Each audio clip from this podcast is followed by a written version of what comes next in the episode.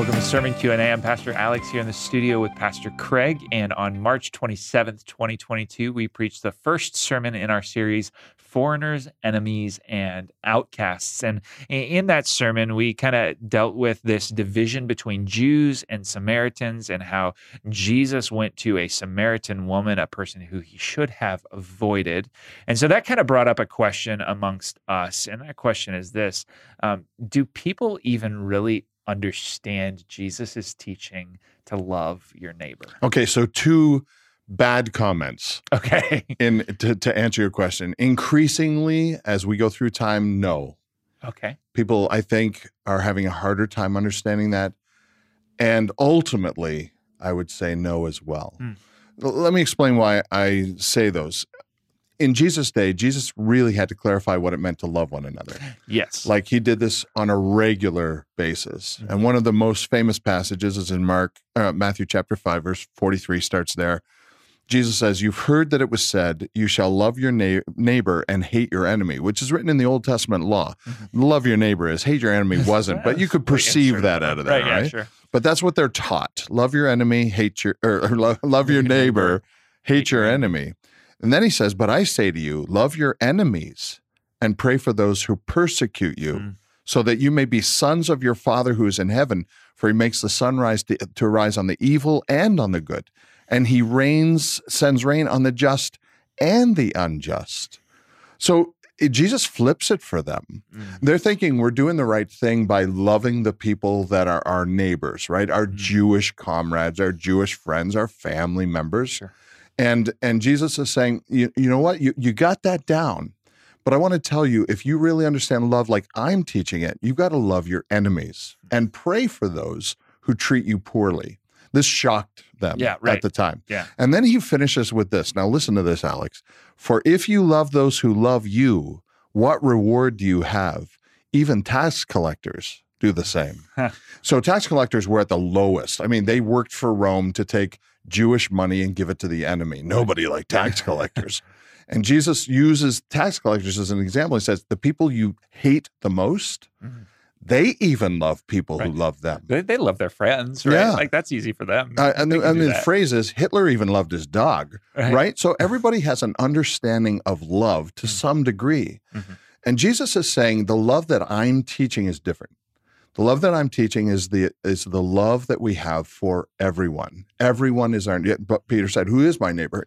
Basically, Jesus yeah. said, "Look around." Right? right? Everyone is your neighbor. And he then he gives us the greatest illustration of all. He gives his life for the world, mm-hmm. even those who are nailing his hands and his feet to the cross. Right. He prays for those who are persecuting him, right. literally. Father, forgive them; they know not what they do. It's a it's, it's an incredible. amazing illustration to us yeah of his teaching his whole life.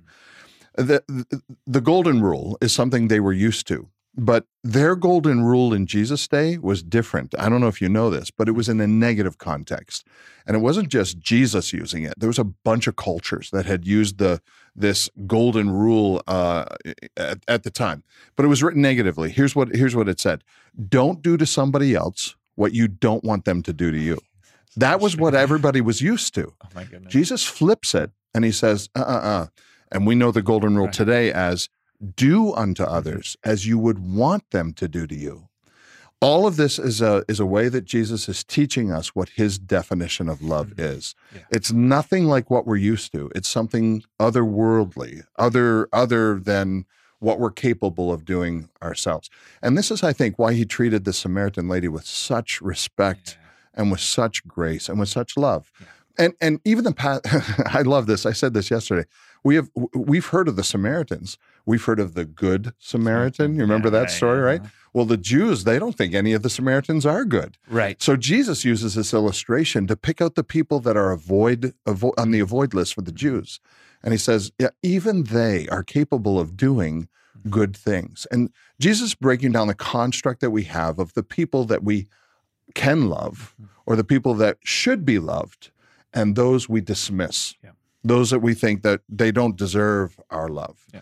Now, the reason I say increasingly no is because the longer we go through this world, the harder it is for people to understand what the word love means. Mm. My wife was in a in a conversation to this.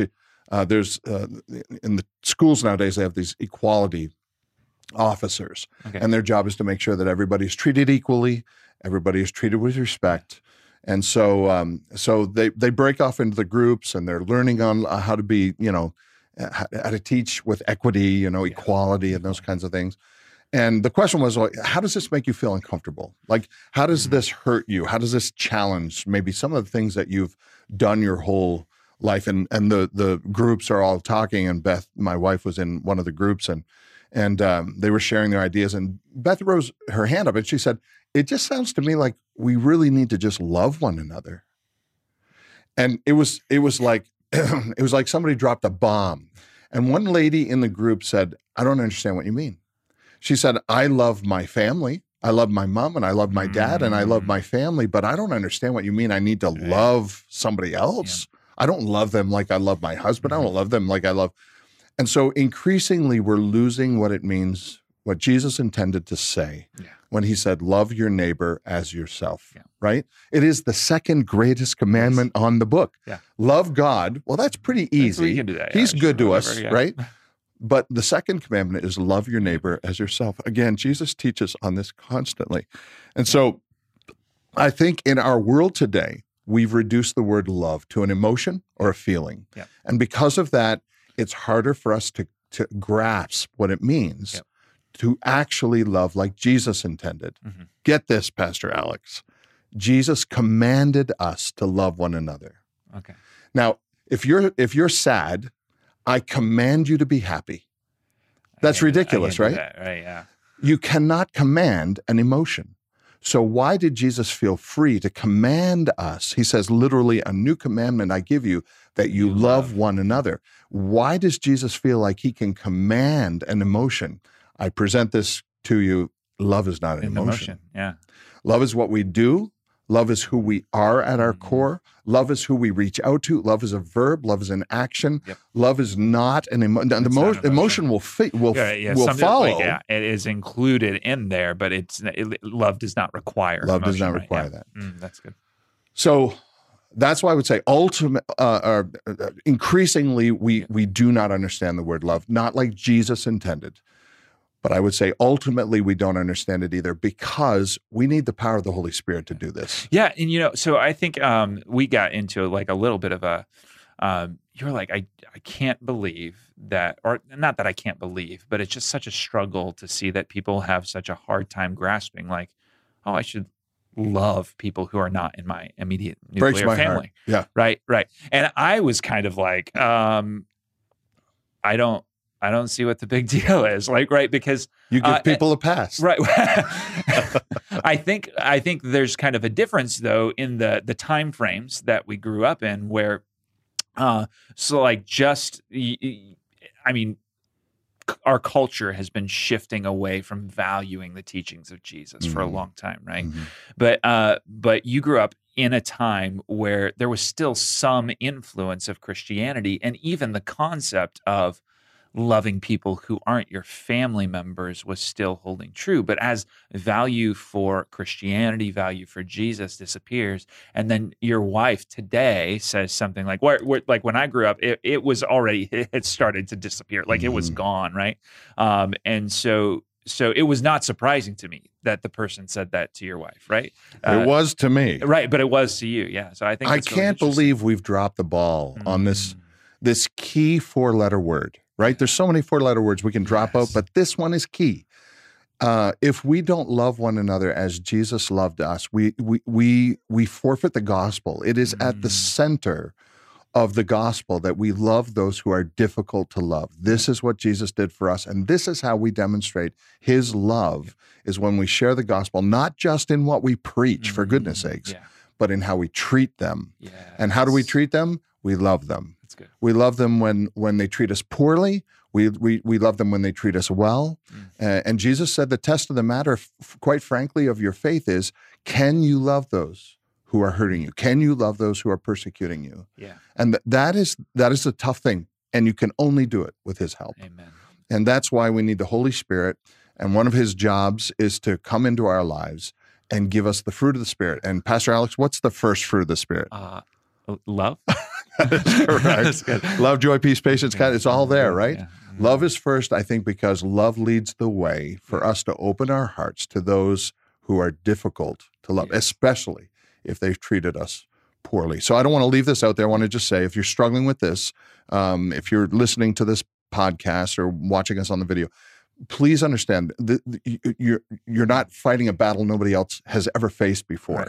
Start with prayer. Ask God to open your heart to love those who you are currently finding difficult to love, and He will bless. If you're a child of His, He will give you a, a- an avenue to love them you never expected, and you'll be amazed at what He can do if you start the process first by Mhm. admitting this is difficult for me.